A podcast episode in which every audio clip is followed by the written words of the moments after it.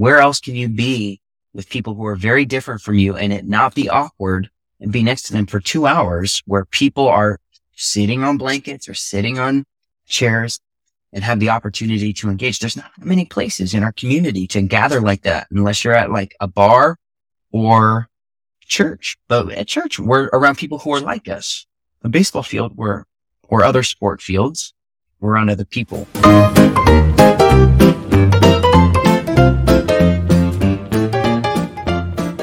Welcome back to Adventure Parenting with Grace.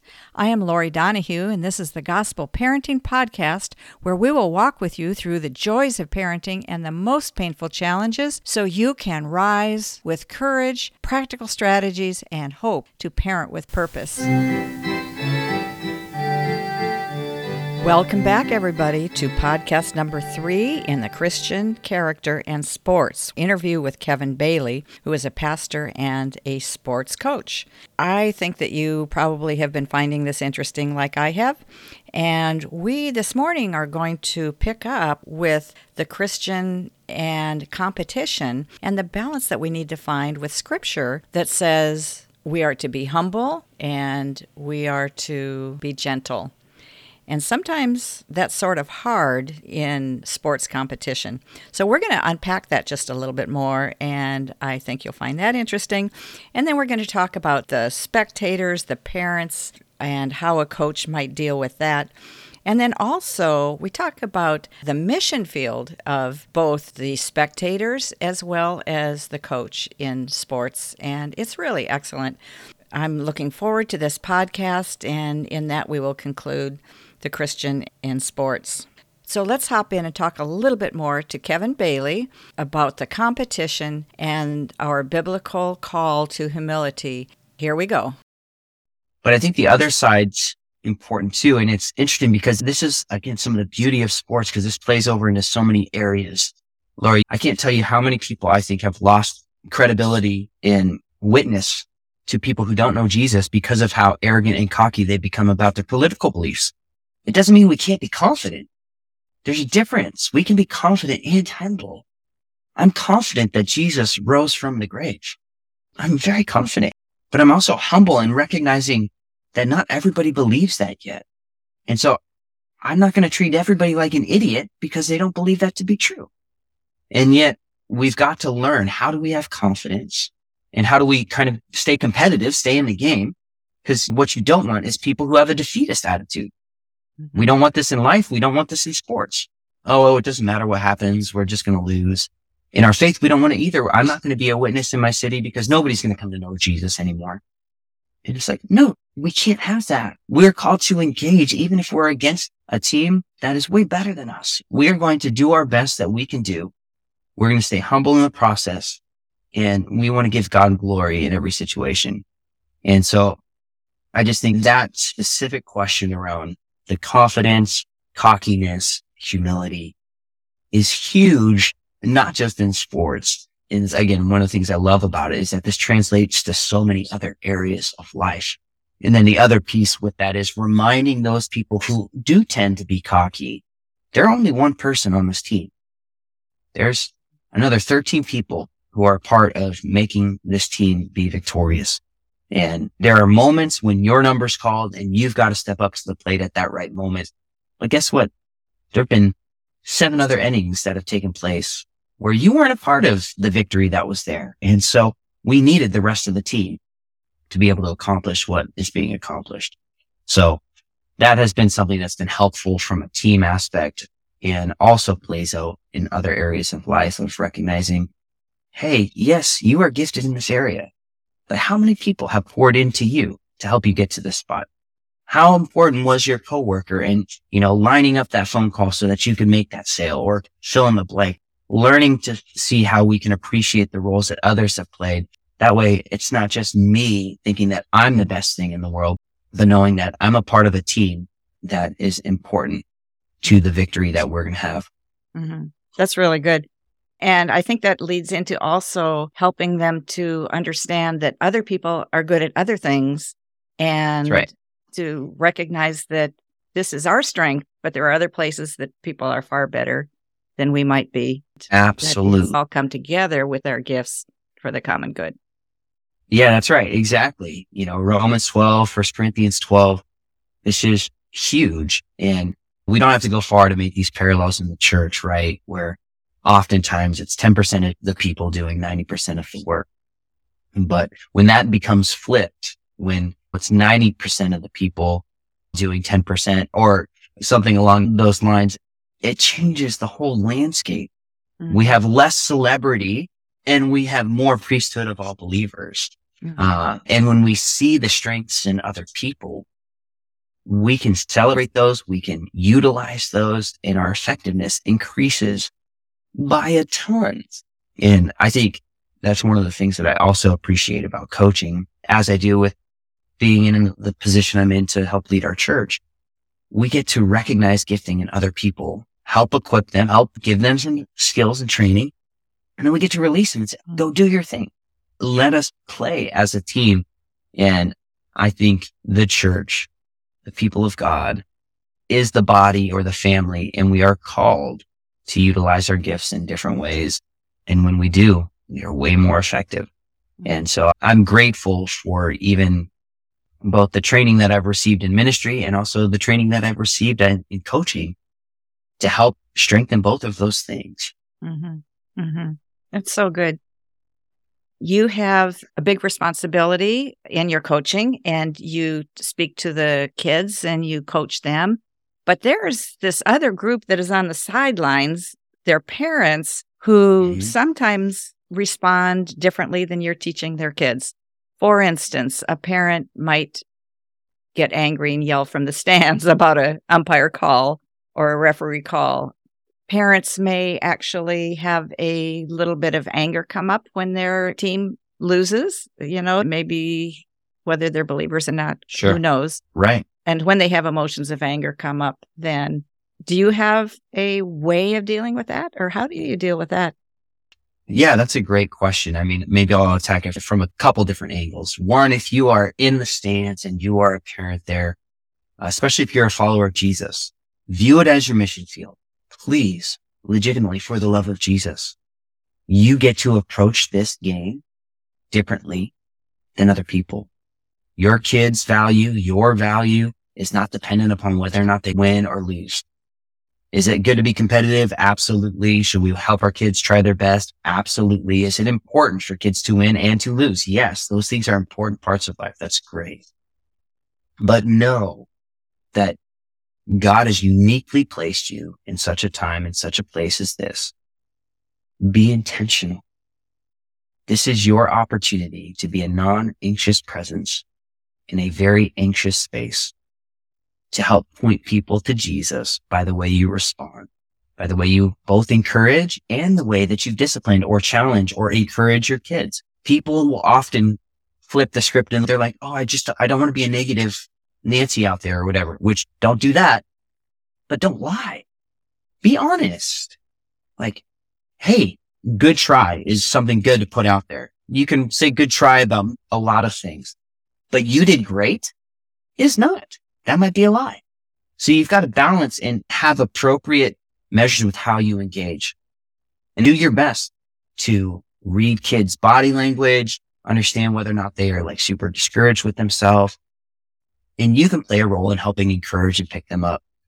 But specifically with the peer to peer interaction that you have the ability to have that coaches don't often get to have is you get to be there in the middle when the parent's super ticked at a call that an ump made and you can either escalate that or de-escalate it. And one of the ways to de-escalate that is if it really was an egregious call, it was terrible. Isn't it a bummer? You know, mm-hmm. but hey, thank goodness that most of the time a baseball game doesn't rise or fall on, on one call. Again, same deal. We don't pretend like something's not true. So if a bad call is made, we can acknowledge that a bad call is made because a bad call was made we want to be an honest people. A lot of times people think of Christians kind of like Ned Flanders from The Simpsons, where they're just okey type of people. That is not helpful for most people because there are annoying things, hard things, difficult things that come up. So we want to recognize the truth, but we want to have an appropriate response. And so, yeah, the encouragement there is generally, yeah, acknowledge the bummer, but make sure that it's held in its right place. You know, hey, yeah, that was a good try. Or, hey, yeah, we lost, but there are things that we learned. Uh, we can, we can hold those things there. Now, what about in the case where somebody's being inappropriate, uh, maybe in their aggression or in their vocality? Again, this is opportunity to move toward as followers of Jesus. Same idea. We get to be a non-anxious presence. I'd encourage you to move towards those folks, not to move away from them, not in an aggressive way, but in a similar way of acknowledging what it was and then trying to engage with that person in some way, shape or form that can kind of help de-escalate the situation. But those are unique places. What primarily is at your disposal is opportunity to get to know people's stories on the baseball field. You know, some of these families, if you're going to continue to play baseball or soccer, you might see these families for years. So you get the opportunity to build some sort of relationship with them. You don't always get to decide what that will be, but you get the opportunity for conversation, learn something about them. And don't make it just about the kids. Learn something about the mom or the dad. Engage with them. No, again, all of this comes down to recognizing that all of life is worship. You have the opportunity to be a light in a dark place. And it doesn't take much for Christians to stand out in a positive way in an unstable Pinto game where plenty of things can go wrong, including players tackling players on the same team, not because they're angry, just because they're bored. Um, yeah. And with that, learn to laugh a lot. Laughing will help de-escalate and take down some of the seriousness. I so badly desire Christian families who are involved in sports and athletics to know that this is a mission field. This truly is an opportunity. It is a common space. Where else can you be with people who are very different from you and it not be awkward and be next to them for two hours where people are sitting on blankets or sitting on chairs and have the opportunity to engage. There's not many places in our community to gather like that unless you're at like a bar or church. But at church, we're around people who are like us. A baseball field, we're, or other sport fields, we're around other people. I think that, that would be some of my big encouragement to parents in those spaces. And then as a coach, having to deal with irate parents is something that we have to deal with on occasion. And we have to be direct. We have to, again, not beat around the bush. There's just certain things that are behaviorally appropriate and not. And so people are being inappropriate. I've got to tell them that either they have to leave or they can't do this. I've never had to tell somebody they have to leave. I've had to tell people very clearly, knock it off. That's inappropriate. And people have responded appropriately to me. Just as we don't let inappropriate behavior go on with our kids, we can't let inappropriate behavior go on with our parents. But oftentimes you will see if the parents are one way, oftentimes the kids will respond in kind. Maybe it'll be a good thing that you train the kids and then they will train their parents.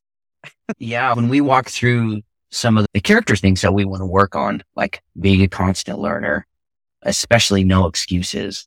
It's very interesting how parents don't have the language of no excuses, but they'll adopt it really quickly. And then most of us recognize, that was an excuse. We start recognizing that we make excuses regularly and we start realizing, oh my gosh, it is a massive obstacle to growth. I'm grateful. I've coached many of these kids for maybe five years now. Mm-hmm. And now in our recap of our meetings, like somebody will say something. They're like, that's an excuse. I'm like, what? You guys are calling each other out. Or sometimes they'll be like, I know this is an excuse, but, and so they'll preface it. You know but, what I love about the no excuses so much is that that's really our stance before Christ. It's Amen. like we come as we are, sinful, and it's Christ who redeems us. But if we come with excuses, right. we miss the opportunity of receiving Christ's grace and our That's right. redemption, even maybe. It- yeah, no, I think you're right. When Paul prays his spiritual prayer in Ephesians, when he's praying that we might know the height, the depth, the width, the breadth, and the length of the love of God, that we might be filled with all of his fullness. I think the, the greatest blockage to experiencing that are excuses or lack of seeing clearly the areas in which we need God's grace. And so I do think there are legitimate reasons why certain things happen, but we need to be cautious to not let those excuses negate our responsibility. And that's what I'm trying to help teach our kids. It's fairly common if it's a close game, people want to try and blame umpires for losing a game. Oh, it's not an umpire's fault that we ever lose. No matter how bad the umpire is. There are other reasons why we're in this spot. Is it valid that the umpire was bad? Yes. Am I going to contact somebody about the officiating being poor? Yes. But is it the reason why we lost the game? No, not entirely. Did it play a factor? Sure. But if I just blame the umpire, I'm not going to grow from this experience.